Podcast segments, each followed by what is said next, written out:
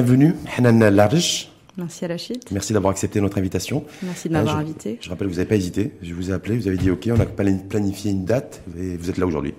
Bah oui, euh, c'est notre devoir en, en, fait, autant que médecin, à part de traiter nos patients, de véhiculer la bonne information. En tout cas, vous avez pris votre courage ou votre responsabilité à demain plutôt oui, alors on est tous responsables quelque part. En fait, il faut juste avoir euh, la modestie de dire qu'on est devant un virus qui est nouveau, qu'il y a des informations qui manquent, euh, qu'on est euh, encore en phase d'essai euh, et d'expérimentation, et que nous-mêmes on découvre des choses et on partage ces découvertes avec avec. On va parler plein de, choses parce que c'est la première fois d'ailleurs au niveau de l'info en face qu'on va avoir l'angle de vue analytique, médical et scientifique d'une pneumologue, parce que je rappelle que vous êtes pneumologue, oui. professeur en tout cas en pneumologie, tabacologue, donc c'est intéressant de voir aussi le lien entre nicotine et Covid-19, et euh, membre de la Société américaine de pathologie thoracique, pour être complet dans la présentation. Euh, Hanan sur euh, la courbe croissante de l'épidémie, hausse significative de nouveaux cas tous les jours, observation, diagnostic, docteur. Très bien. Alors, par rapport déjà aux chiffres, si on peut faire une petite analyse des chiffres annoncés hier par Monsieur Youbi. Alors, on, on constate qu'on a dépassé la barre des 3000, mais qu'on est encore en phase 2, parce qu'il y a encore des clusters. Mais c'est la nature des clusters qui a évolué depuis quelques jours, puisqu'on a, en plus des clusters familiaux, on a des clusters professionnels, oui, et on a des clusters, on va dire, commerciaux dans des, des, centres commerciaux. Et donc cette évolution-là a fait que euh, on a un nombre plus important. Est-ce que ce nombre plus important, euh, on, a, on est à peu près à 3040, 3040 et quelques, mmh. est-ce que c'est euh, plus effrayant? Est-ce que ça doit nous inquiéter? Ça doit nous inquiéter dans la mesure où bien sûr on doit euh, faire en sorte que la courbe euh, qu'on reste en fait sur cette phase-là, d'accord?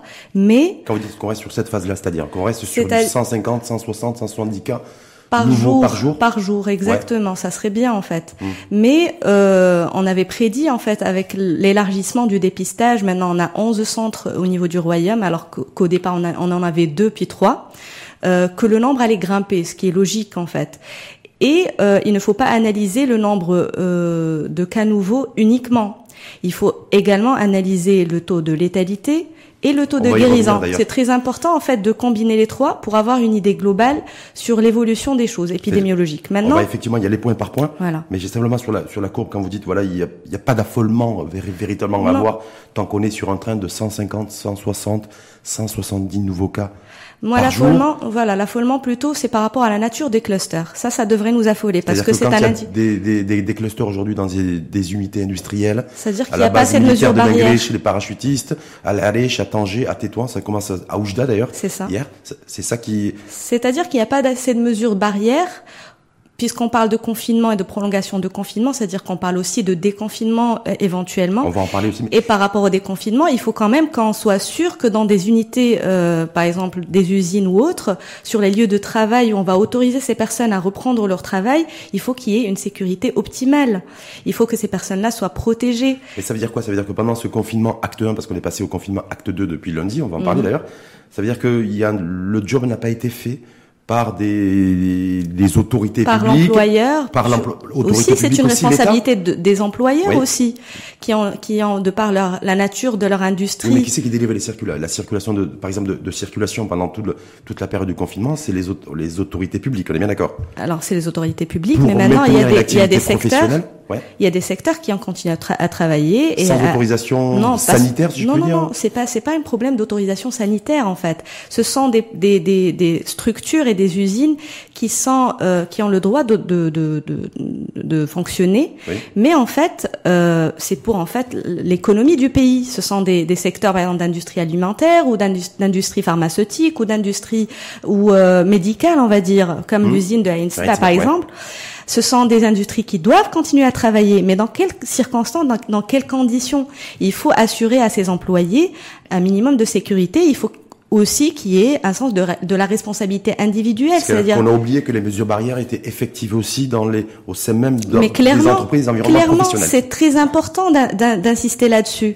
Il y a des gens qui sont encore obligés de travailler de par la nature de leur travail dans les banques, dans la- le, dans l'agroalimentaire, dans l'industrie alimentaire, l'industrie pharmaceutique. Ce sont des et je- et je- j'en passe. Ce sont des secteurs qui ne peuvent pas s'arrêter.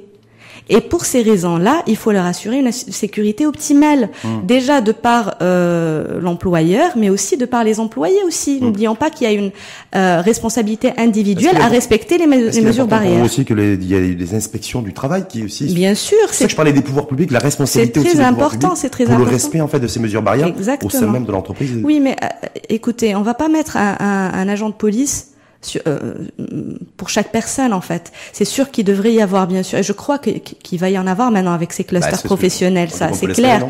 Mais quand même, il faut, je le redis, il faut qu'il y ait un sens de la responsabilité individuelle et collective. On ne peut pas se permettre de penser au côté matériel et pécunier uniquement.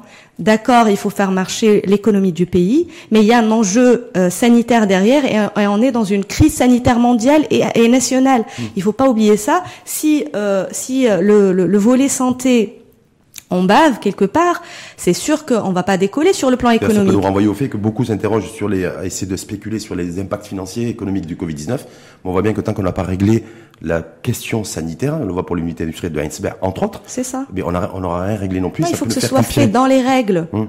D'accord, il faut pas bien sûr le côté économique est très important et d'ailleurs euh, le côté le, le, tout le volet sanitaire ne peut pas ne peut pas aussi marcher s'il n'y a pas un volet économique derrière. Euh, avec quoi on va acheter les tests, avec quoi on va financer justement ces patients qui sont hospitalisés. Et acheter des masques, surtout de... si on en trouve. Euh... Parce qu'on va en parler. On revient juste sur le sanitaire. D'accord. On revient euh, aussi sur la courbe aussi. Sur la courbe. Sur la courbe aujourd'hui, euh, quand vous dites ouais parce qu'on a élargi effectivement parce que d'ailleurs Jaffa lesquels en parlait hier le nombre de dépistages. Je crois qu'on fait selon le ministre de de la santé, Khaled Taleb qui s'est exprimé hier au Parlement, il a annoncé officiellement le dépistage un dépistage de 2000 jour. Et on peut le constater d'après les chiffres parce que si on a, hier on a eu 191 euh, nouveaux cas, il y a eu 1000 euh, cas qui ont été éliminés. Hmm. Et donc on a eu 1100, 1191. Euh... Mais si, euh, en fait, ma, ma, ma question c'est de se dire si on si on se met à beaucoup plus tester, vous avez rappelé et vous avez dit qu'il y avait aujourd'hui 11 lieux bien définis où on hmm. teste, où on dépiste, c'est ça hmm. Donc on va les, on va monter crescendo. Et c'est la nature des tests aussi qui a changé. Maintenant, on a des tests rapides, des gènes experts, des PCR rapides. Et on a aussi des tests sérologiques qui sont très importants sur le plan épidémiologique parce que c'est cette séroconversion là et cette euh, séroprévalence qui va peut-être nous, nous permettre d'envisager le déconfinement et de quelle manière. On va en parler effectivement sur la mm. nature des, des, des, tests de dépistage, mais moi je me dis simplement sur la réalité des, sur la réalité des chiffres aujourd'hui. On a franchi la barre des, des 3000. Mm. Concrètement, si je dépiste 10 fois plus, c'est sûr qu'on aura un chiffre plus important. Dix fois plus Oui. Ça veut dire que, si je dépiste dix fois plus, est-ce que j'aurai dix fois plus de nouveaux cas? Euh, Est-ce que c'est automatique, mathématique ou pas? C'est mathématique théoriquement, mais peut-être pas aussi, parce que si on dépiste très tôt, on n'aura pas en fait des cas, des, des Covid plus qui vont contaminer plusieurs. En fait, le, le dépistage a un sens euh, positif parce qu'on va se dire oui, si on dépiste plus, donc on aura plus de cas positifs.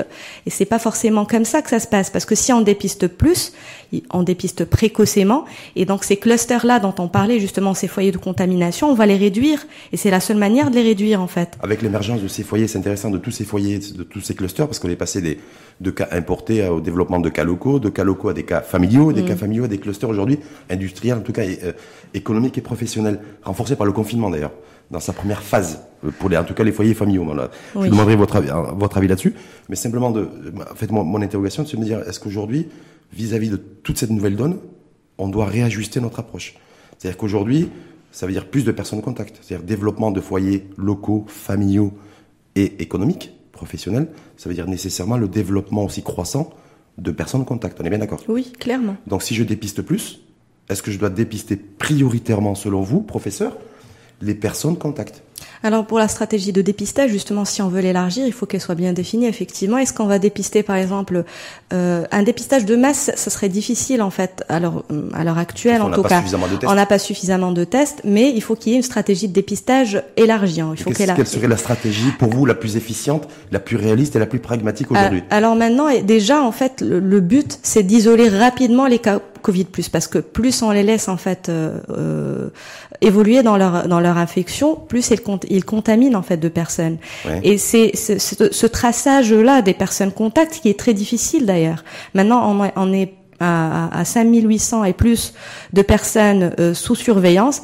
Est-ce que ce chiffre-là correspond vraiment à tous les sujets contacts? Parce que c'est difficile en fait de faire Pour ce traçage. est-ce que ça correspond justement C'est la question que je voulais vous poser. Non, mais je peux pas, je peux pas m'avancer. c'est très difficile en fait de faire ce traçage. C'est pour ça qu'il y a une application en vue Oui, on va parler de tracking. une application sur voilà de numérique. tracking, voilà de tracking numérique, un petit peu à l'image de ce qu'a de ce qu'a fait euh, la Corée du Sud et tout. Mais encore faut-il que tout le monde ait un portable euh, et tout le monde euh, place l'application et, qu'elle soit fonctionnelle chez tout le monde en fait. Mais c'est déjà un moyen en plus.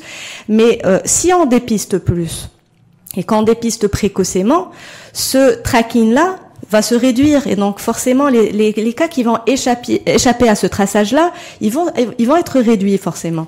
Et donc euh, dépister précocement, mais dépister qui? Est-ce qu'on va commencer par exemple par les populations à risque, par les personnes âgées, par les personnes qui ont des comorbidités, par les personnes qui travaillent et qui sortent de par la nature de leur travail? Oui. C'est très important aussi de souligner euh, par les- le, le, le, le chef de famille ou la personne qui sort, parce que normalement ça devrait être comme ça dans les familles. S'il y a des clusters familiaux, c'est-à-dire qu'il y a une personne qui sort pour faire éventuellement par exemple les courses et qui ramène le virus de l'extérieur. Le virus ne va pas pénétrer les maisons, il va pas s'inviter dans les foyers. Mais si on n'a pas, réussi à la casser cette euh, chaîne de contagion déjà au niveau des clusters familiaux. hein. Écoutez, même Et là maintenant la nouvelle donne c'est les clusters économiques. Je ne sais pas si vous l'avez remarqué socialement parlant. Moi, c'est une c'est une remarque que je que je fais maintenant depuis quelques jours.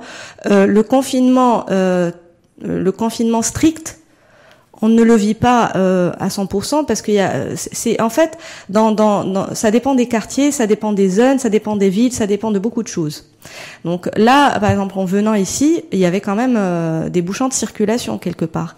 Donc les gens, un mois qu'il n'y avait pas de bouchon de circulation voilà, à Casablanca durant le premier. Les gens, ils sortent, ils recommencent à sortir, Oui. et, et ça, c'est une fausse sécurité. Cette deuxième période, il faut pas la prendre à la légère. Il faut vraiment insister là-dessus. Je crois qu'il faut vraiment communiquer là-dessus. C'est pas une période supplémentaire euh, anodine. C'est une période qui est très décisive et même plus importante que la première période, parce qu'on est vraiment en train de remonter dans, dans, le- dans le pic épidémiologique. Oui. Et, et, et si on reste dans le même modèle mathématique, parce qu'il y a des modélisations mathématiques un petit peu pour prévoir quand est-ce qu'on aura justement ce pic épidémiologique, dit que le pic sera d'ici la fin du mois. le si on reste sur le même 25, modèle. 20, ouais. Mais Et là, maintenant, il y a des là-dessus dates qui changent. Confinement et déconfinement. Oui. Professeur euh, les Hanan Larej, sur euh, pourquoi on n'arrive pas à casser les chaînes de contagion? J'ai posé la même question à, à votre homologue confrère hier, euh, Jafar Ekel, qui était là. Parce que j'ai l'impression qu'en fait aujourd'hui, alors qu'on est passé dans une deuxième phase du confinement, c'est-à-dire qu'on part grosso modo sur 30 jours supplémentaires, mais qu'on n'arrive toujours pas à casser les chaînes de contagion. on voit les chaînes de contagion en fait se, euh, se démultiplier, continuer à se développer. Je l'ai dit, on a commencé par des cas importés et aujourd'hui, on en est à des cas de foyers, Locaux, bien clusters, sûr. Locaux, mais professionnels, familiaux et professionnels, avec un nombre croissant de personnes en contact. Est-ce que ça, ça complexifie pas Mais justement la chose dans Clairement. le confinement acte 2 et dans la perspective d'un déconfinement? C'est très difficile de maîtriser les clusters. C'est pour ça qu'effectivement, il faut éviter qu'il y ait formation de clusters et de clusters importants parce que n'oublions pas que ces clusters professionnels sont des personnes qui ont des familles. Hmm. Et ce- finalement, on va créer aussi des clusters familiaux avec avec ces personnes-là qui travaillaient. confinement en plus. Voilà.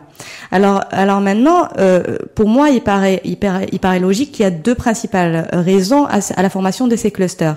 C'est d'abord euh, le, le, le, le manque, en fait, enfin, on va dire peut-être la, la, l'incompréhension en fait de, du confinement, du, du vrai sens du confinement. Si des pays, euh, en par exemple comme la Chine, ont été confinés, c'était même euh, interdit en fait de passer le palier de la maison. Hum. D'accord? Mais nous, en fait, c'est des, c'est des gens qui sortent faire leurs courses euh, quotidiennement et même, par- même parfois pluri, plus pluriquotidiennement. Plus indiscipliné que les Chinois, vous voulez dire? Oui, c'est sûr. En fait, c'est culturel. Hmm. Par exemple, en Suède, ils n'ont pas eu besoin en fait de, De confiner de confiner la population, mais ils ont fait appel à, à la à, à la responsabilité individuelle et collective et à la discipline qui qui, qui n'est pas vain mot dans dans des pays comme la Suède. Mais on va pas comparer quand même un pays nordique, un pays méditerranéen. On va même pas comparer la Suède à la France ou à l'Espagne. Surtout quand on prend l'exemple de l'Italie aussi, où justement l'attitude et le comportement de- des populations italiennes ont été à l'origine du développement du, du virus et de sa propagation. Exact. Mais je crois qu'il faut sensibiliser encore plus, surtout euh, maintenant qu'on a prolongé, qu'on a pris la bonne bonne décision de prolonger le confinement. C'est une très bonne décision. On pouvait mmh. pas en faire autrement. On peut pas faire autrement maintenant. Très bonne décision, et parce qu'on n'avait pas d'alternative, me semble-t-il. Parce qu'on prend la décision de, de prolonger le confinement, alors qu'on est, on n'a même pas atteint le pic. Voilà, de justement, on peut pas, on peut pas déconfiner alors qu'on n'a pas atteint le pic. On va revenir là-dessus sur le confinement et déconfinement. Vous avez parlé tout à l'heure du taux de guérison, taux de, le taux de, létalité, aussi, euh, le nombre de personnes hospitalisées. Il mhm. faut fouiner, gratter, euh, sortir son masque pour, voilà, pour des chiffres. Est-ce que vous avez chiffres hospitalisation On nous dit 2000, 2300 personnes, 2400 personnes hospitalisées. Approximativement, sachant que de toute manière, les cas Covid plus sont tous on va dire entre parenthèses hospitalisés, soit dans des services hospitaliers, soit dans des services tampons. C'est ce qu'on appelle les services tampons.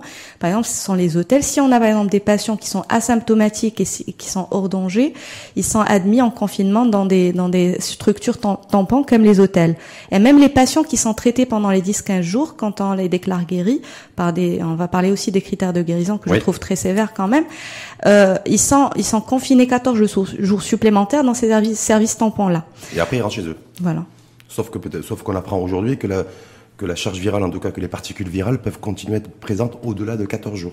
Au-delà, donc il peut y avoir, justement, en fait, c'est pour ça que quand ils sont traités pendant 10-14 jours, ils sont confinés de manière, de, de, façon supplémentaire pendant 14 jours supplémentaires, en fait. Donc on sécurise en fait avec 14 voilà, jours supplémentaires. Voilà, c'est ça. C'est-à-dire, euh, en gros, on a un mois. C'est pour ça que peut-être le taux de guérison est faible parce que le taux de guérison dépend finalement des critères de guérison. Si en France, par exemple, on se base uniquement sur des critères cliniques, si le, quand le patient est asymptomatique, il est déclaré guéri, chez nous, ce sont des critères très stricts.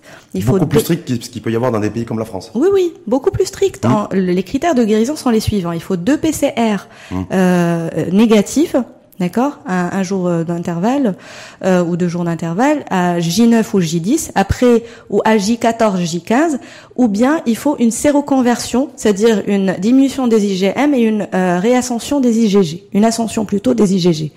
Et donc, et ça, ça assure une fiabilité, une fiabilité à 100%, parce qu'on voit aujourd'hui des personnes tester négatif. Par exemple, moi, je vais tester négatif, et 3-4 jours Et 3-4 jours, justement. Je vais être infecté, donc. Moi, euh, sincèrement, même dans la stratégie de dépistage massif, j'aurais laissé les PCR que pour le dépistage initial, et j'aurais euh, déterminé les critères de guérison par la séroconversion, parce que ça, elle va, elle va avoir, elle va avoir un double intérêt.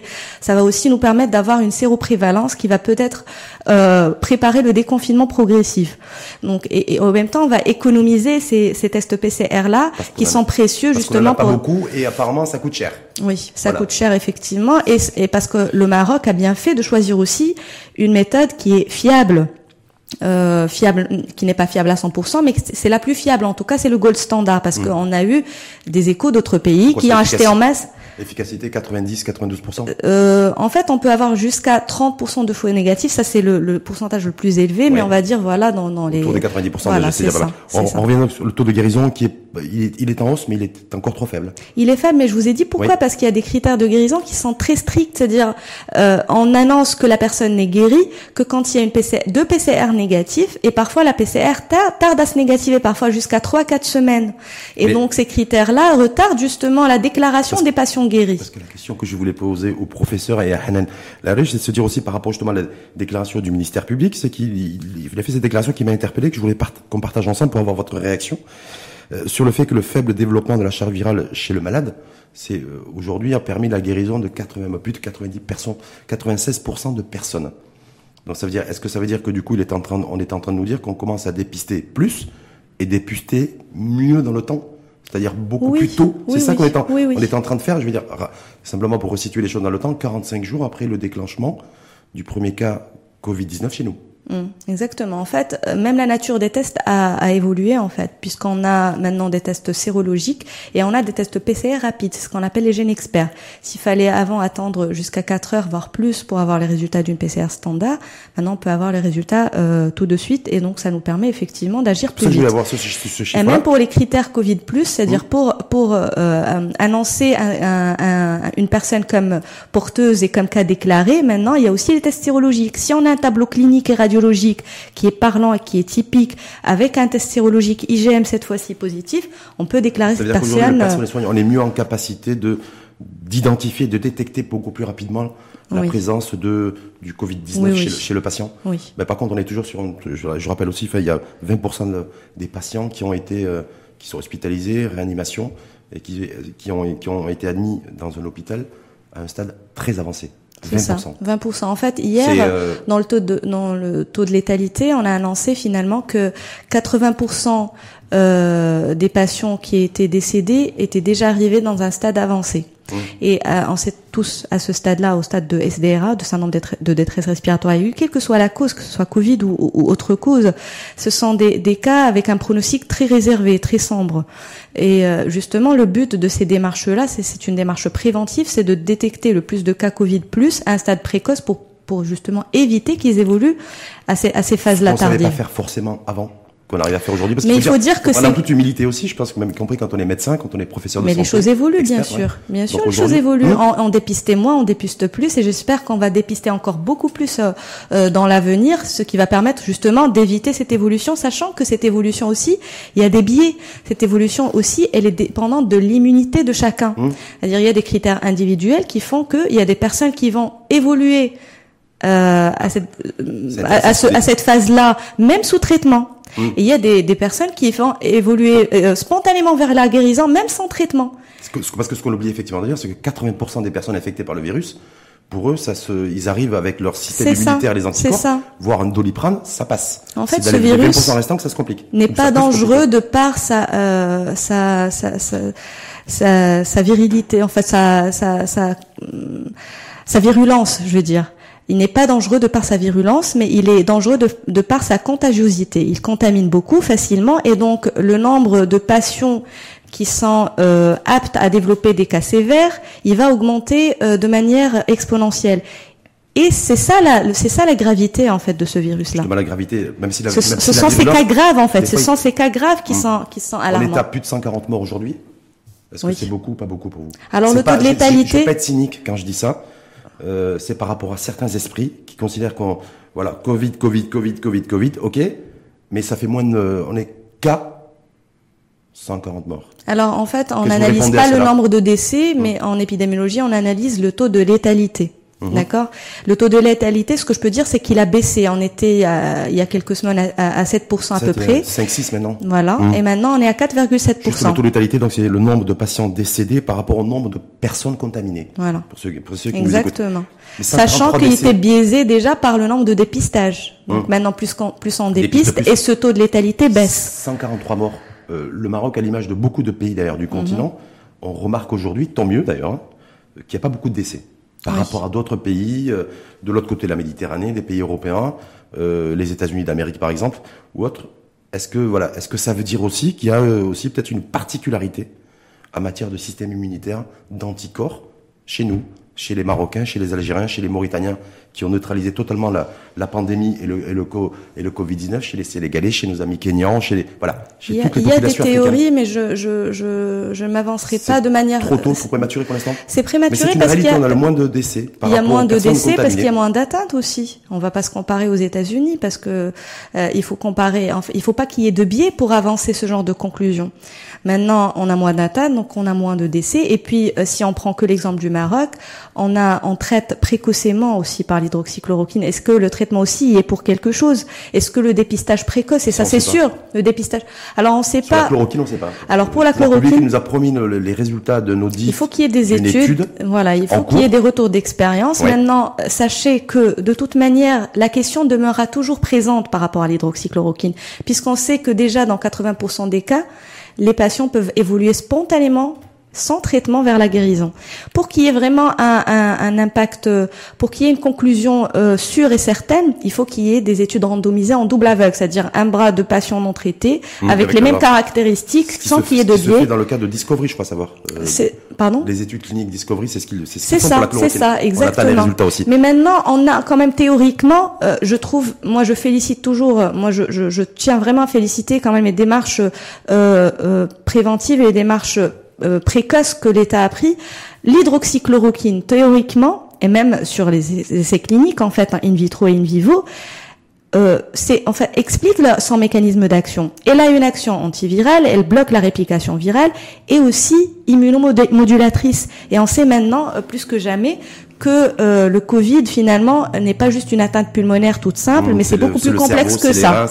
On va en parler d'ailleurs tout à l'heure. Mais effectivement, ce qui est aussi prouvé, je crois savoir, c'est que la chloroquine montre son efficacité lorsque la charge virale n'est pas développée.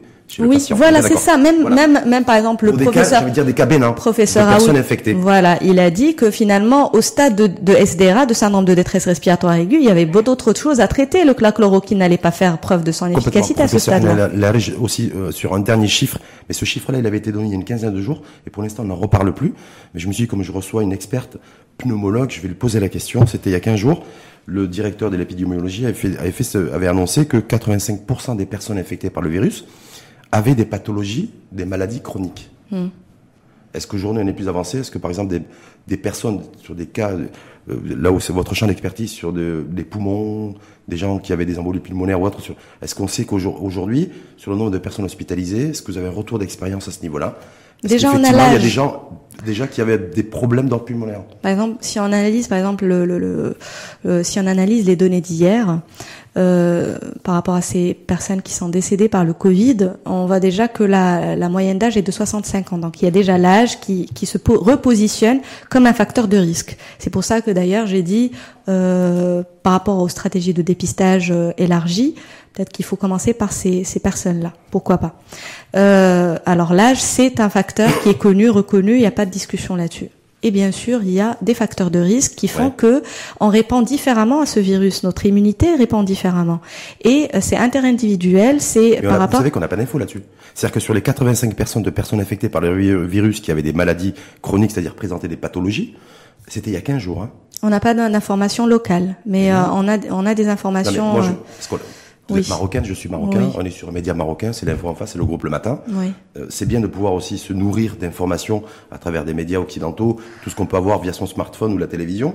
Mais veux dire, nous, au niveau du Maroc aujourd'hui, on est sur les chiffres, on a analysé les chiffres. Et votre analyse sur les taux de guérison, taux de létalité aussi, on commence à, être plus performant. Il faut qu'il y ait des retours euh, d'expérience. Sur les maladies chroniques, sur les personnes qui présentent des pathologies, qui se sont retrouvées euh, ou en hospitalisées, en réanimation, ou qui ont survécu ou surtout malheureusement qui ont décédé, mm. on n'a aucune information là-dessus. Alors il faut qu'il y ait des études justement. Maintenant, les CHU ont été impliqués euh, récemment et euh, je suis sûre que ça va venir. Hein.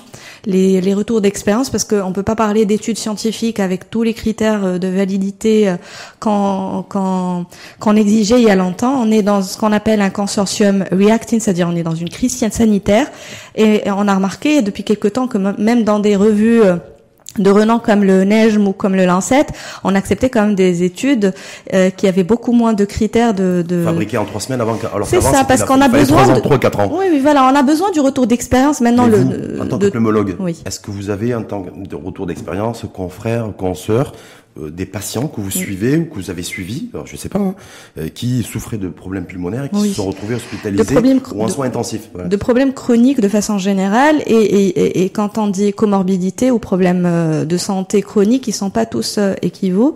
je citerai en premier lieu les pathologies cardiovasculaires euh, dans l'hypertension artérielle. Je citerai l'obésité, ça c'est mmh. très c'est très important de le signaler. L'obésité est un facteur de risque très important de développer des formes sévères les pathologies pulmonaires chroniques, euh, tout ce qui est fibrose, emphysème pulmonaire, euh, les patients cancéreux de par l'immunodépression qu'engendre le cancer, mais aussi les thérapeutiques comme la chimio, la chimiothérapie. Euh. qu'on est plus vulnérable pour être infecté, ou lorsqu'on est infecté, ça devient beaucoup plus compliqué. C'est les deux en fait, c'est les deux. Ça dépend en fait. Quand on est infecté, quand on, quand on, quand on a une maladie chronique, forcément il y a une disimmunité. Ça veut dire que l'immunité n'est pas euh, euh, n'est pas au top, on va dire. Il y a un dérèglement immunitaire. Mmh.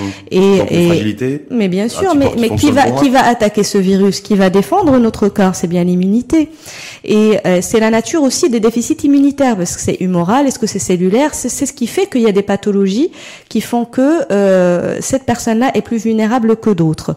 Maintenant, euh, quand il y a une pathologie pulmonaire chronique, clairement, bien sûr aussi, c'est un terrain de risque. Et ma, ma, question en fait, c'est une personne qui, un patient infecté par le Covid-19, mhm.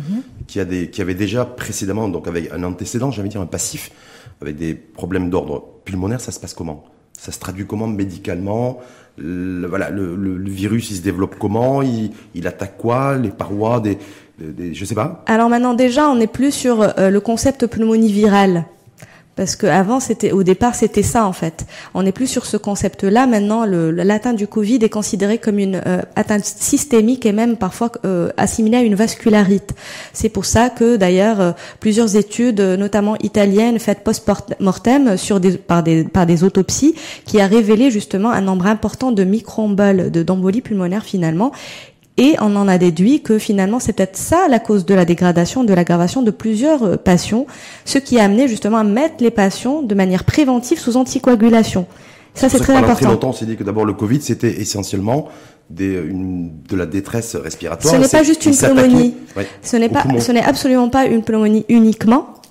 Euh, D'ailleurs, on a d'autres symptômes. On a des symptômes cutanés, on a des symptômes neuroménagers, on a des symptômes rénaux, on a des symptômes digestifs, même les symptômes digestifs, tout. La peau, les yeux. Parce que les vaisseaux irriguent tout en fait. Mmh, les mmh. vaisseaux, c'est un réseau routier en fait. Il n'y a pas une zone dans le corps où il n'y a pas de vaisseau. Donc quand on parle de vascularite, forcément tout le corps et, et les défaillances multiviscérales observées justement dans les formes sévères commencent maintenant à être expliquées en partie. Euh, en plus de justement de cette approche multi, enfin systémique et, et vasculaire, on va dire, maintenant il y a d'autres théories qui disent voilà que c'est une, c'est plus une maladie ventilatoire mais circulatoire mmh, et mmh. que au niveau du sang, parce que euh, en fait euh, on, disait voilà c'est le poumon et puisque c'est le poumon qui aide à oxygéner, à libérer le CO2, donc forcément ça explique un petit peu les difficultés respiratoires et l'hypoxémie que ça engendre. Mais maintenant on est allé plus loin et on s'est dit peut-être que finalement ça passe aussi au niveau du sang, au niveau des transporteurs des gaz du, système sanguin. Voilà. Et donc il y a des études. Il n'y a rien de prouvé, je crois. Ça non, il y a rien de... Alors je vais vous dire. Selon les groupes sanguins des uns et des autres, on sait. Autant pour les complications thromboemboliques et pour euh, cette approche systémique et, et, vasculaire en fait de la chose, autant il y a eu des études quand même qui prennent du sens. Par exemple, euh, comme je vous ai dit, les autopsies qui ont été euh, effectuées sur les patients décédés du Covid en Italie, ou bien par exemple les, représentations 3D au scanner mmh. faites par certains radiologues et qui ont montré effectivement ces micro-emboles, là où il y avait les verres autant pour pour la théorie de de, de, de l'hémoglobine et, et comme quoi le Covid empêchait l'hémoglobine de En fait, il y a eu des, des il y a eu des théories, d'accord, et il y a eu une simulation sur sur logiciel informatique. Il y a eu une étude chinoise qui a montré que le Covid avait les les capacités de rentrer en compétition avec avec l'oxygène au niveau de l'hémoglobine et de capturer ce qu'on appelle la, la, la, porphyrine, etc. Mais pour ne pas rentrer dans des détails scientifiques, cette étude a été faite sur logiciel. Hmm. D'accord, mais quand même, elle a quand même avant, euh, elle a quand même euh, pu euh, nous donner quand même une conclusion qui est assez importante par rapport au système, au, au, mécanisme ou à la façon de ventiler. Et la conclusion aurait été de ne plus, de ne plus euh, augmenter la pression expiratoire, mais plutôt d'augmenter les débits euh, d'oxygène et la fraction inspiratoire en oxygène pour éviter justement les dégâts qui pouvaient suivre une ventilation mécanique en augmentant la pression expiratoire. Entuber différemment par rapport à ce qui se faisait, tout ce qu'on a connu ces dernières semaines. oxygéné, oxygéné, oxygéné. L'intubation parfois est nécessaire quand il y a une fatigue fatigabilité musculaire et que la personne est incapable de ventiler toute seule. Mais non, c'est pas automatique, absolument pas. Non. Juste, justement, le, un peu là-dessus, sur les, euh, les éventuelles séquelles.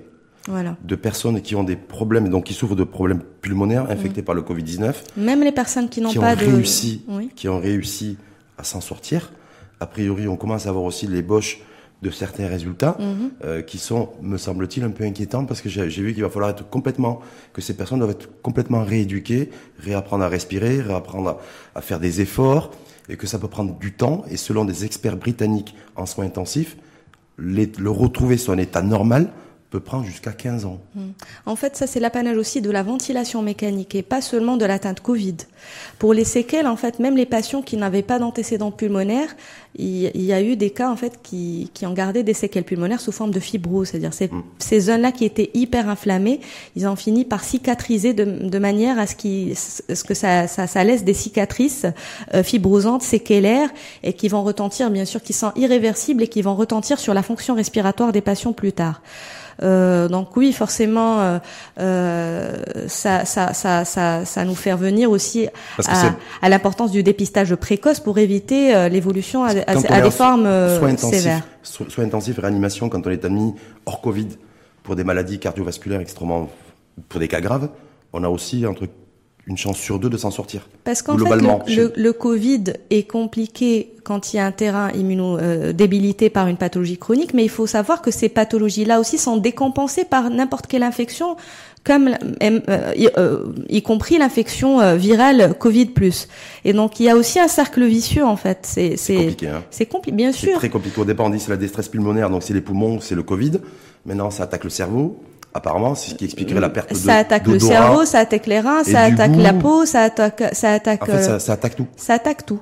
Euh, et maintenant, il y a aussi une autre piste, c'est la piste digestive, celle du microbiote intestinal. Oui, j'ai vu ça. On a, on a trouvé que euh, des études chinoises ont prouvé que euh, les chercheurs américains aussi, voilà, savoir, aussi américains, qui avait un germe euh, qui colonisait les intestins et euh, il était infecté lui-même par le virus. Donc c'est pas le Covid qui infectait directement et qui tuait directement, il passait par l'intermédiaire. Dans... Il passait par l'intermédiaire et ça peut expliquer beaucoup de choses. Ça peut expliquer pourquoi les enfants, par exemple, ne sont pas sont peut-être entre parenthèses protégés en, ou, ou du moins protéger des formes sévères.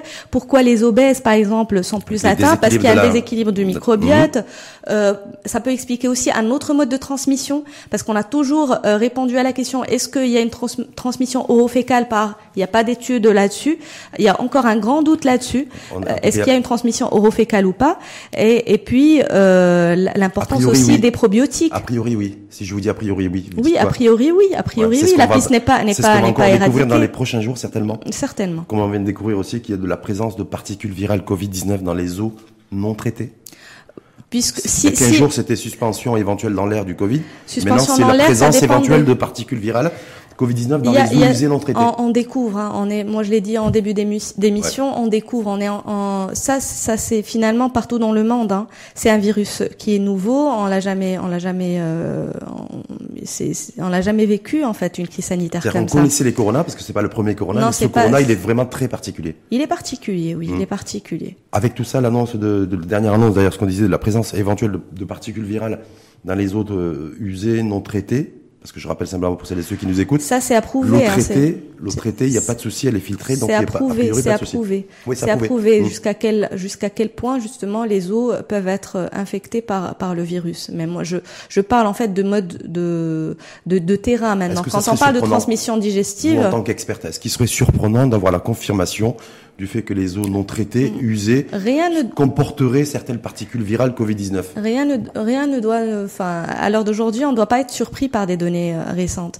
Euh, je crois que l'état de surprise, on l'a dépassé il y a longtemps. Au départ, on était tous euh, assez optimistes. On se disait bon, euh, c'est une grippe, euh, c'est un c'est un SARS qui vient de Chine comme les autres SARS. Ça va être ça, va se régler, en, quelques ça va se régler en quelques mois. Ça va être confiné voilà sur l'Asie ou sur sur quelques pays. Mhm mais ce n'est pas le cas aujourd'hui. Donc euh, il faut plus être surpris, il faut plus être sceptique, il faut plus avancer des données euh, en étant sûr de quelque chose parce que les données changent et même le virus risque de changer. C'est pour ça que moi on est dans nous en pleine séquence de confinement prorogé, prolongé jusqu'au 20 euh, mai maximum, on verra bien. Mhm. En tout cas, c'est prolongation. Il y a plein de données. Donc déjà un, on est sur une croissance des nouveaux cas. Mhm. Deux, on est à quelques jours d'un pic de l'épidémie où, si tout se passe bien, ça devrait décroître à partir du 7, 8, 9. Si on reste sur la même dynamique. Ça, c'est très important de signaler. Si on reste le stade 2, Parce que, comme je vous ai dit, ce sont des modélisations mathématiques et, ils dépendent de certains facteurs. S'ils changent, bien sûr, la Et en même temps, on découvre tous les jours, comme vous l'avez dit, euh, des nouveautés concernant ce, ce virus. Oui euh, attaque peu partout, attaque le, le, cerveau, attaque les reins, attaque le, attaque les poumons initialement. C'est une approche plutôt systémique que plutôt pulmonaire. Et en même temps, nous, on doit euh, penser, vous l'avez dit tout à l'heure, à déconfiner, parce qu'on peut pas rester confinément, si je puis dire, confiné. Donc, euh, donc, je me dis, est-ce que ça complexifie pas les, les choses? Déjà prendre la décision politique de déconfiner y compris graduellement, c'est le ministre de la Santé qui l'a. Oui, c'est un ça sera un déconfinement progressif, comme dans tous les pays qui ont pris la décision de, de confiner. Même les pays comme le Suède, j'ai donné l'exemple de la Suède, même les pays qui ont pris la décision de ne pas confiner de manière stricte, ils, ils, avaient quand même des règles très importantes à respecter. Les rassemblements de plus de 50 personnes étaient interdits, euh, euh, le port de masque était euh, encouragé, la distanciation sociale pas, obligatoire. Même en Allemagne, c'était pas obligatoire, mais c'était fortement recommandé. En fait, il faut contextualiser les approches. Et d'ailleurs, même le port de masque, je dirais que ça n'a pas été euh, peut-être qu'il faut expliquer plus à la population marocaine l'intérêt du port de masque parce que pour beaucoup de personnes, ça a été pris comme un laisser euh, passer. Ben, c'est-à-dire je porte mon aussi- je porte mon masque, c'est-à-dire je suis Je peux circuler, je peux me suis voilà, je suis en sécurité, je peux sortir, je peux me balader, il n'y a pas de risque. Or c'est faux. Le port de masque a un intérêt général, un intérêt euh, pour la population. Ça protège les autres, ça bloque, on va dire, chacun va garder ses postillons dans son masque. Quel que soit le masque que je porte? Non.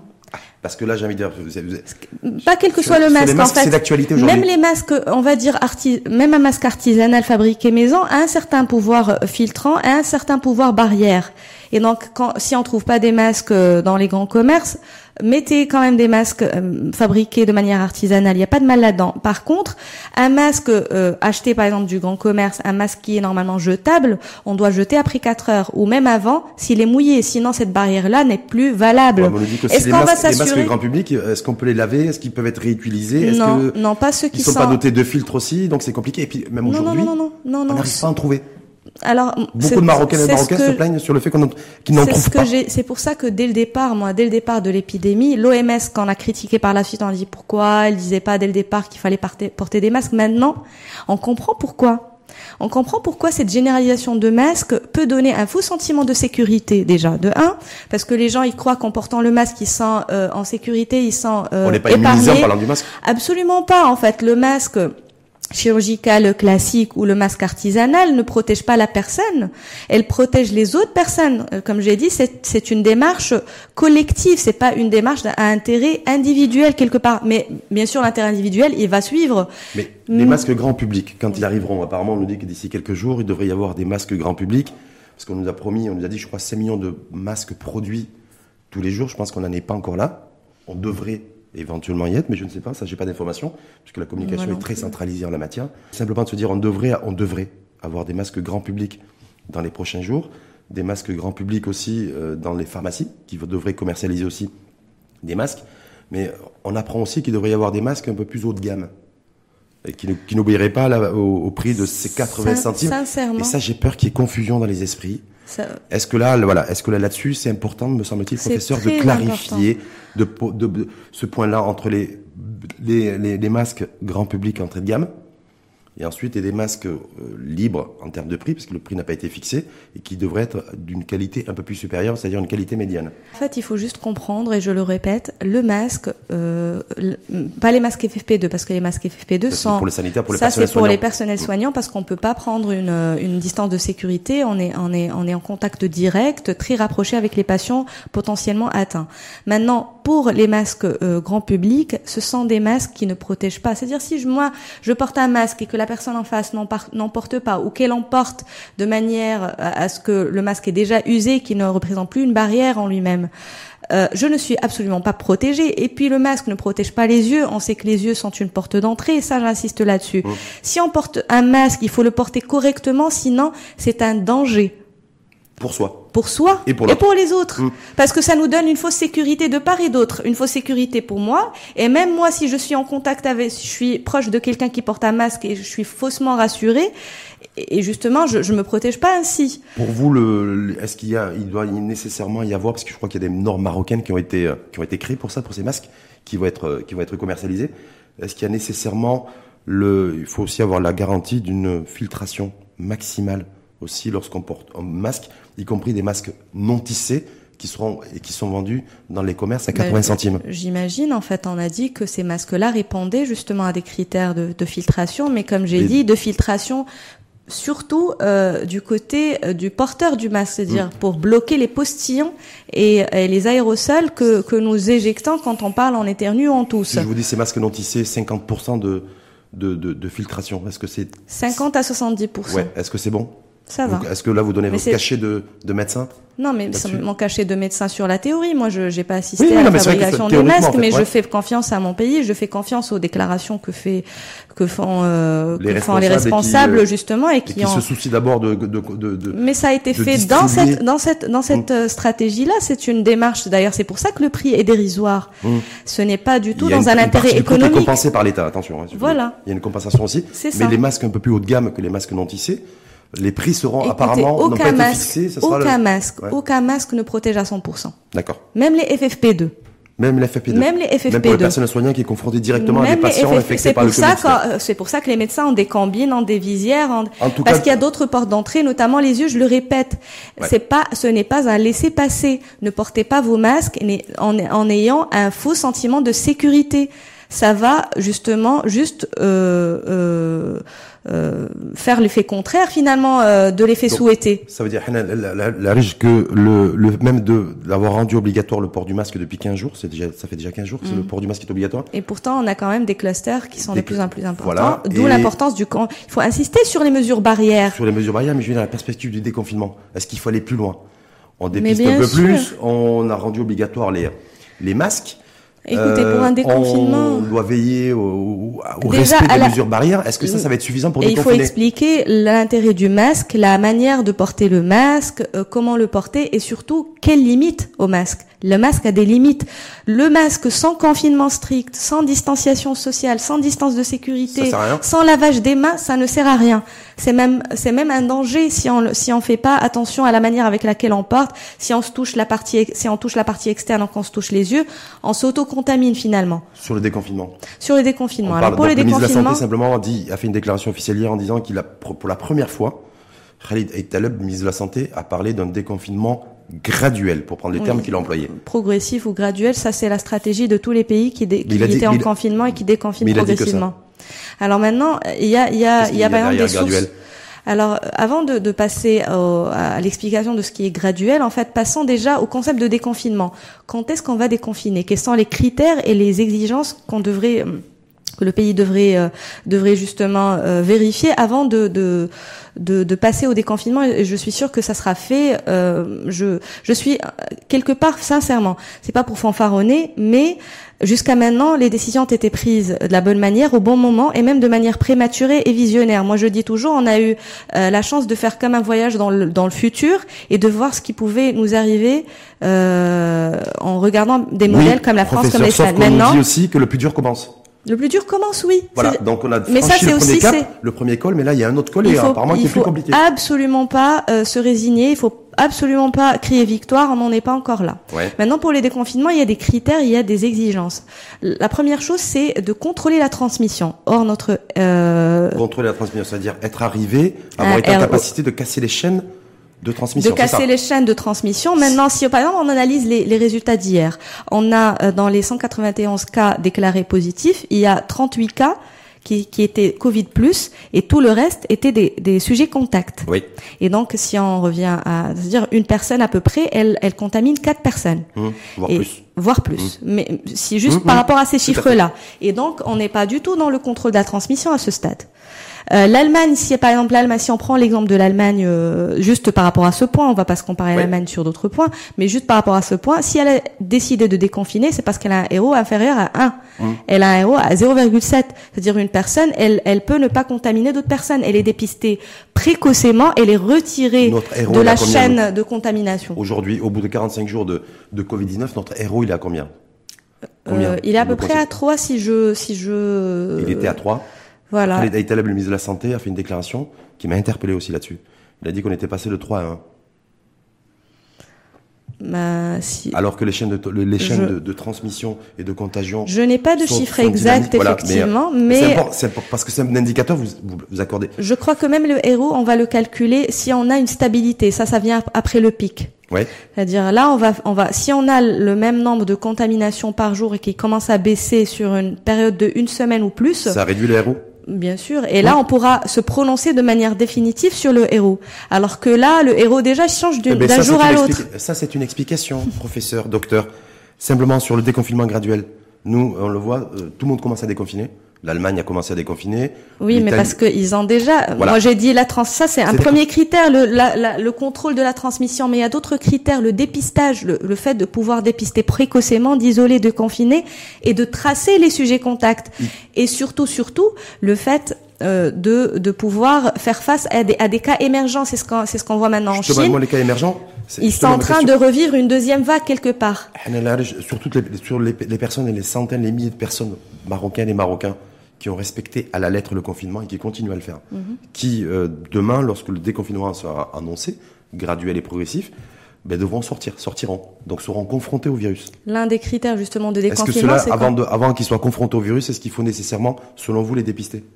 Il faut les dépister et il Donc faut... il faut un dépistage obligatoire pour vous, Déjà, moi, j'ai pour les au personnes qui ont respecté le confinement et qui auront ça, ça respecté peut le être une confinement. stratégie, ça peut. Mmh. Mais comment évaluer le, le- la, la qualité du confinement de chacun? Ça, c'est déjà une question. C'est-à-dire si on veut quasi- c'est dépister, quasiment impossible. c'est ça. Mmh. Mais les personnes, par exemple, qui vont euh, retourner au travail de par la nature du travail, et parce qu'on va déconfiner certains secteurs, et c'est d'ailleurs c'est ça en fait la stratégie de déconfinement, c'est-à-dire on va euh, commencer par des secteurs importants euh, sur le plan économique, et on va penser justement à déconfiner progressivement. Pour vous, c'est la logique économique qui doit primer sur le, Non, par rapport au c'est- elle déconfinement, doit pas primer, par rapport mais- à des secteurs qui sont beaucoup plus essentiels que d'autres? Non, non, elle ne doit pas primer. Maintenant, ce qui prime, c'est le secteur santé. Mais euh, le secteur santé sans les autres secteurs euh, ne peut pas euh, évoluer aussi, ne peut pas vivre, il ne peut pas survivre. Et donc euh, l'un est complémentaire de l'autre, mais euh, ça ne doit pas primer sur le sur le secteur santé. Ça, ça, ça, tout le monde le sait. Maintenant, juste pour revenir au point de, dé- de- du, du déconfinement, si on déconfine, il faut quand il faut que l'État aussi euh, soit capable de euh, de promouvoir les mesures barrières dans les endroits publics et dans les lieux publics et notamment dans les usines, les industries, les sociétés, etc. pour ça la, la responsabilité aussi, l'action des pouvoirs publics L'action dans des la dynamique pouvoirs aussi publics et la du et, déconfinement. et la responsabilité individuelle et collective, la discipline. Moi, je reviens beaucoup là-dessus parce que c'est très important. C'est-à-dire, moi, je ne suis pas sûre. euh, bien sûr, il y a eu un manquement euh, euh, d'après des, des, des, des échos. On, on ne sait pas dans quelles circonstances exactes ces usines-là et ces, ces clusters professionnels ont pu être créés, mais il y a eu certainement un manquement des deux côtés, du côté de l'employeur et des côtés des employés certainement, euh, par rapport aux mesures barrières et par rapport au respect de ces mesures barrières, parce qu'il ne suffit pas de distribuer des masques et du gel hydroalcoolique, il faut quand même qu'il y ait une responsabilité individuelle à respecter ces mesures-là. On va pas, comme j'ai dit, mettre un agent de police dans la tête de chaque personne pour le surveiller. pour, pour vous, simplement sur le déconfinement, parce que je connais aussi sur les essais cliniques, Mhm. c'est passionnant le débat avec vous, hein, mais simplement de se dire, voilà, le, est-ce qu'on peut envisager un déconfinement avant le 20 mai selon vous? Je sais que vous êtes, euh, vous n'avez pas un patrimoine génétique qui vous permet d'être devin, mais est-ce que pour vous c'est jouable Bah, ou on pas sait- on en Parce sait que non, parce que je hein. me dis, ça- Parce qu'il y a eu je- des jeunes aussi, euh, des, des, des jeunes qui en, qui en, qui en décédé. En fait, il y a le l'ophtalmologue chinois qui a lui-même euh, tiré la sonnette d'alarme par rapport à ce virus-là et qui est décédé sans même avoir de comorbidité. Maintenant, on revient aussi à cette question de microbiote. Est-ce qu'il avait un microbiote euh, L'OMS aussi, euh, l'Institut Pasteur, j'ai vu ce matin d'ailleurs, Mhm. pas plus tard que ce matin, l'Institut Pasteur, en France, qui dit, voilà, attention à une deuxième vague Oui. de, de Covid. Donc, Je me dis, voilà, est-ce que pour vous, clairement, est-ce que pour vous, clairement, il y a un véritable enjeu, il y a la possibilité, selon vous, de déconfiner avant le 20 mai, parce qu'on sera en pleine période de ramadan, ou est-ce que pour vous, il faudra nécessairement aller jusqu'au 20 mai minimum, Alors pour moi déjà, euh, il faut qu'il y ait vu, la, vu les données du moment hein. Vu les données du moment, euh, si on part sur la même dynamique, oui, pourquoi pas. Si C'est jouable. C'est jouable parce que euh, on a une courbe de gosse et si on atteint un pic vers la fin d'avril début mai, on va compter aussi à peu près euh, quatre, Quatre- trois, quatre, quatre se- se- quatre bonnes quatre semaines. semaines à peu près Mhm. et donc finalement ça ça rejoint peut-être le le 20 mai ou un peu plus tard, c'est-à-dire la fin de mois de mai. Mais si on reste sur la même dynamique, je Mhm. l'entends bien. Maintenant, comme je vous ai dit, c'est une remarque personnelle. Euh, quand je sors maintenant, pour, parce que moi je suis obligée d'aller travailler, Oui. euh, c'est une obligation éthique pour nous médecins d'aller travailler. Je remarque que par rapport au début du confinement, il y a un laisser-aller Hum, citoyen. hum. Qui coïncident avec l'annonce de la prolongation du confinement. L'annonce de la C'est- c'est prolongation, avec le mois de Ramadan, avec avec le port du masque. Peut-être que ces données-là ont, ont été mal comprises. Justement, ramadan. Oui. vous, en tant que, en tant que médecin professionnel de santé, on va avoir une, quand on ne, quand on ne se nourrit pas, qu'on ne boit pas, qu'on ne s'alimente pas globalement, euh, du euh, lever du soleil au coucher du soleil, donc pendant 10, 11 heures continues, c'est ça, à peu près ça? Oui. L'immunité, système immunitaire, anticorps, c'est bon ou c'est pas bon? Personnes qui sont euh, qui n'ont pas de contre-indication absolue à jeûner, je- j'insiste euh, là-dessus, bah, les patients diabétiques et tout, les patients qui, qui sont sous un traitement ou qui ont une maladie qui contre-indique le jeûne, ça on n'en parle pas. Mais pour les personnes qui, qui ont la possibilité de jeûner, euh, il y a une il y a un prix Nobel hein, de 2019 qui a prouvé que le jeûne favorisait l'autophagie. Et c'est quoi l'autophagie finalement?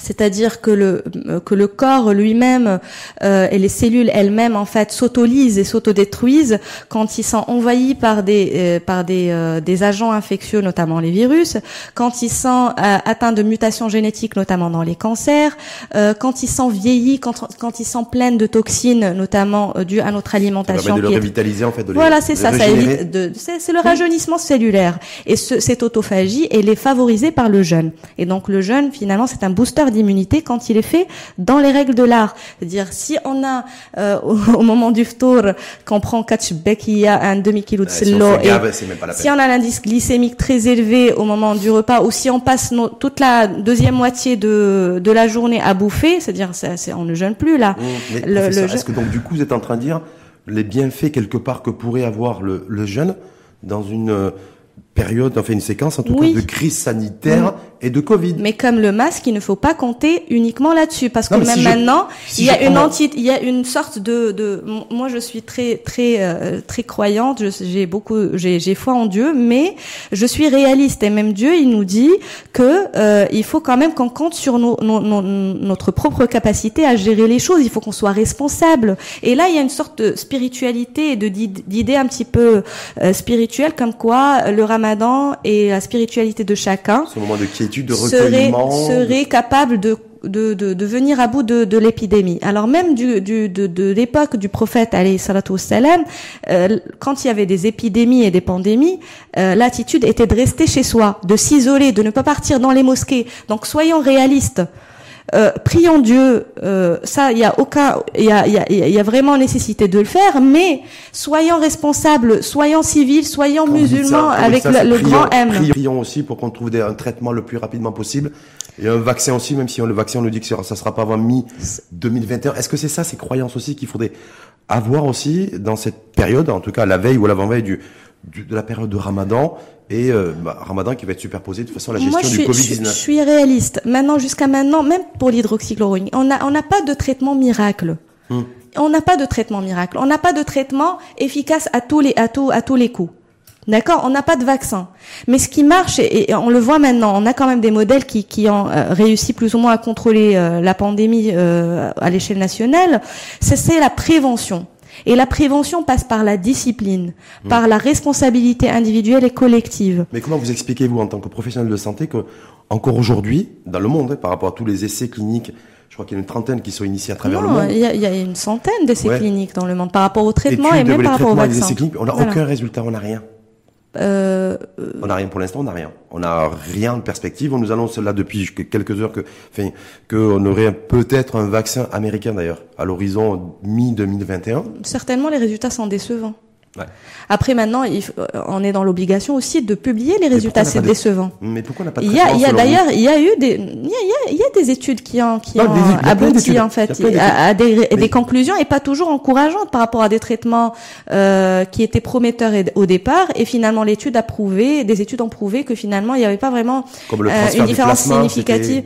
Le, les, anticorps monoclonaux, il y a des études qui ont prouvé qu'ils étaient, qu'ils étaient et, et d'ailleurs les, les deux peuvent être critiquables. Moi, mm. comme je vous ai dit, ce sont des retours d'expérience. Ce sont pas les études qu'on faisait il y a longtemps, qui sont en double aveugle, randomisées, des cohortes bien faites. Ce sont des retours d'expérience. Et on les prend quand même parce qu'on est, comme je vous ai parce dit... Qu'on n'a pas le choix. On n'a pas le choix. On est dans une situation de consensus reacting. Ça, veut dire que selon vous, on va rester encore pendant de longues, de longues semaines et de longs mois sans, sans traitement. C'est quasi certain. Il faut peut-être l'envisager et, et j'espère que le virus ne va pas changer parce que s'il change, toutes ces toutes ces études euh, vont partir euh, bredouille quelque part. J'espère que le virus ne va pas muter. Moi, ce que je j'insiste en fait, là, ce qu'on a entre les mains, ce qui est palpable, ce qui est concret, c'est le l'impact de la prévention et de la du dépistage précoce, de, du confinement. Ça, ça a donné des résultats probants et ça, personne ne peut dire que par exemple le confinement ne marche pas. Ça n'a pas cassé les chaînes de contagion ça a freiné la propagation, mais ça n'a pas cassé chez la propagation. Chez nous. Chez nous, parce, que, moi, je parle de chez nous. Les, chacun sincèrement, et, sincèrement, le confinement euh, strict, euh, je, je, je, peut-être qu'il a été respecté au tout départ, mais pas maintenant. Et moi, je salue quand même le, le, le, travail des autorités, des agents de police qui font un travail qui sont, c'est ça, qui sont sur le terrain, mais mais mais quand même, forcément, ils vont être dépassés. On peut pas, on peut pas, on peut pas rééduquer euh, tout le monde. On peut pas, euh, on peut pas faire du forcing. Il faut vraiment qu'il y ait une conscience individuelle et, et, et, et, et collective que c'est pour l'intérêt de tous. On sait que c'est un virus aujourd'hui qui se propage à vitesse grand V, comme jamais un virus dans l'histoire de l'humanité ne s'était propagé. On est bien d'accord Un virus qui est mortel.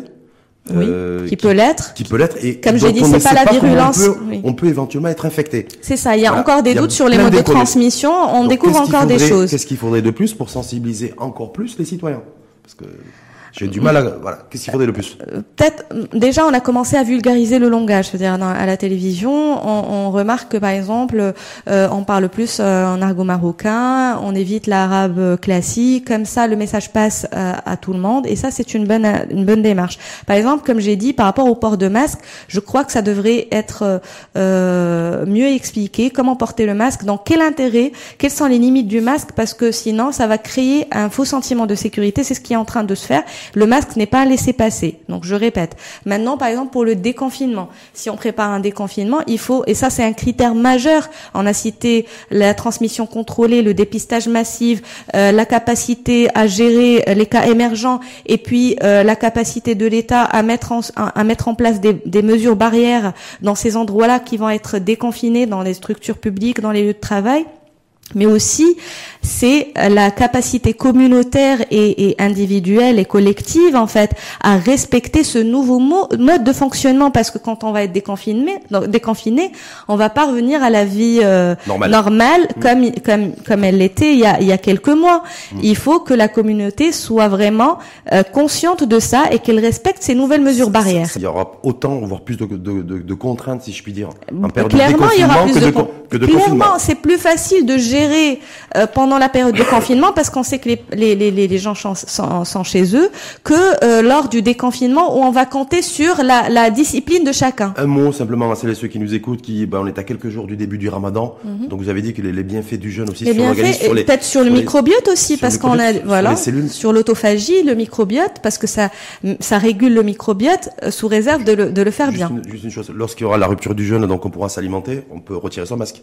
Mais bien sûr, on peut. Même si on est en communauté, qu'on prend le phton en, en, famille. Ben, je sais pas, je vous, En famille, avec, avec les membres de, de notre famille avec lesquels on est confiné. Oui. Mais on va pas, on va pas s'inviter, euh, on va pas inviter les. les on invite personne, on reçoit personne, on, va chez personne. Non, c'est ça? Non, malheureusement pas cette année. Si on veut le faire l'année prochaine, il faudrait, si on veut pas regretter justement la perte de personnes et qu'on puisse, inchallah, les inviter l'année prochaine euh, ou même après pour des repas de famille, il faudrait effectivement penser à cela. On va se priver pendant une période de ces, euh, nos, familles nous manquent à, nous manquent à tous, hein, mais mais on le fait pour leur bien. Euh, Avant tout pour leur bien, pour son bien aussi. Hein. Pour leur bien, puisque euh, on, on, se dit, nous, on est moins, moins, moins, peut-être euh, moins. entre parenthèses, on le sait jamais à 100%, mais peut-être qu'on est moins, on a, on a moins de risques de développer des formes sévères, mais on a tous un père, une mère, une tante, un grand-père, un grand, une grand, une grande-mère qui justement pourrait développer ces formes sévères là. Donc un Ramadan confiné respectueux des mesures Confiné, barrières. respectueux des, mesures, barrières, et même et si on veut revenir à l'esprit même du Ramadan qui est le rapprochement de Dieu, on peut se rapprocher Dieu est partout. Dieu mm. est à côté de nous. On n'a pas besoin d'aller à la mosquée. Ah, Dieu est partout. Ah, mais de toute façon, les mosquées, de toute façon, et si on les mosquées restent enfermées, donc c'est. C'est ça. Comme fait. les écoles. Mais, mais en fait, on veut pas tomber dans, dans, dans des cas de figure. Parce qu'on a vu en Égypte, les gens se, se, se rassemblaient dans les, terrasses de, leur, de leurs immeubles pour faire la prière Avec collective. Des circulé sur les réseaux sociaux, pensant que c'était au Maroc. En fait, c'était en Non, non, ça se voyait que c'était en Égypte. mais en toute manière, voilà, c'est aussi les fake news. On revient là-dessus. On finit avec les questions des internautes, si vous permettez. Bien sûr. On finit avec ça. Donc, euh, il y a un internaute qui vous dit plus d'un million de Marocains souffrent de maladies pulmonaires. Ce sont aussi des personnes à risque par rapport à la COVID, au Covid-19. Y a-t-il des précautions particulières à prendre ne par rapport à ce million de Marocains qui souffrent de maladies pulmonaires. Confinement, confinement, confinement pour les, les, personnes à risque. Confinement. Et d'ailleurs, même dans la stratégie de déconfinement, il faut euh, euh terminer avec, il faut, il faut que cette catégorie-là soit déconfinée en, déconfinée en dernier. Ça, c'est parmi les stratégies de déconfinement. On ne va pas déconfiner les personnes âgées, on ne va pas déconfiner les personnes à risque. D'accord? Et donc, confinement, confinement, confinement. Et puis, si quelqu'un a un traitement de fond, un traitement à suivre, c'est pas le moment de l'arrêter, c'est pas le moment d'être euh, un mauvais observant. Donc c'est le moment de, toujours de rester. Euh, je crois que le, je crois que si si le, le, virus a révélé quelque chose, c'est l'intérêt, c'est l'importance de la santé. Je crois que c'est voilà, c'est. Euh, Deuxième question, que pensez-vous des multiples appareils respiratoires innovants mhm. euh, et innovés par des jeunes marocains? Est-ce qu'ils sont vraiment et réellement fiables? Moi, je ne pourrais pas euh, juger de la fiabilité, mais je suis fière en tout cas qu'il y ait des qu'il y ait des, des euh, qu'il y ait des interventions, qu'il y ait des qu'il y ait des jeunes Marocains comme ça qui inventent. Et, et juste ça, c'est c'est je les salue et je les encourage rien que pour ça. Maintenant, est-ce que c'est fiable, est-ce que c'est efficace, est-ce que ça va aboutir ou pas? Ça, c'est pas à moi. Je suis pas technicienne, je suis pas informaticienne, je suis pas ingénieur euh, vous non êtes plus. Professeur je suis, en pneumologie et pneumologue. en tout cas, je vous ai posé la question. C'est la question de l'internaute. Mais je suis fière en fait. C'est au moment où on, on, on, euh, au moment où on où euh, on, on n'avait plus justement ce lien, euh, on va dire post-colonial avec des pays comme la France, euh, quand on a quand on a réveillé justement encore plus nos capacités internes. Et ça, je trouve que c'est quand même extraordinaire. donc ça, c'est les bienfaits aussi du Covid 19. Du, Covid. Ben oui. Et les bienfaits du Covid 19, c'est de recevoir des gens de qualité, des professionnels de santé, comme vous, comme Jaffa lesquels la semaine dernière, comme tous les toutes les, les, personnes comme expertes en matière de santé, légitimes, qui acceptent de venir à l'info en face. Ça fait, euh, ben, ça fait plaisir parce que aussi les professionnels de santé, l'expertise. Et je félicite, euh, je vous félicite aussi parce que euh, ce genre de débat on en manque cruellement. Je trouve que il faut quand même qu'il y ait des tables rondes avec des, des, des experts justement, et il faut pas que le discours soit uniquement lisse moi, je trouve que dans notre intérêt à tous, il faut qu'il y ait des débats et de vrais débats mmh. et, euh, et que ça aboutisse justement à, à des changements. Et, euh, et je vous félicite pour la pour votre professionnalisme. Merci Certains diront que ça, ça, ça fait partie aussi des bienfaits du Covid 19, mais les bienfaits à venir. On verra. On verra. On jugera sur pièce. Merci en tout cas. Merci à Rachid. Hanan donc je rappelle que vous êtes professeur en pneumologie, tabocologue et membre de la Société américaine de pathologie thoracique. On n'a pas parlé de la nicotine? Oui. Nicotine? Bah, la nicotine. Euh, le fumeur a moins de chances d'être infecté par le virus. Par contre, s'il est infecté par le virus, c'est plus compliqué pour lui. Oui. Pour la faire court. Exact. Hmm. Donc je, je suis. C'est le euh, type d'inflammation que provoque le, le, le, la nicotine, mais finalement, c'est les dégâts en fait, c'est les dégâts de, du tabac sur le poumon qui font qu'il est plus fragile. Merci en tout cas une fois de plus à vous, et puis euh, à très très bientôt. Bonne continuation, bonne continuité. bravo aussi pour tous les professionnels de santé.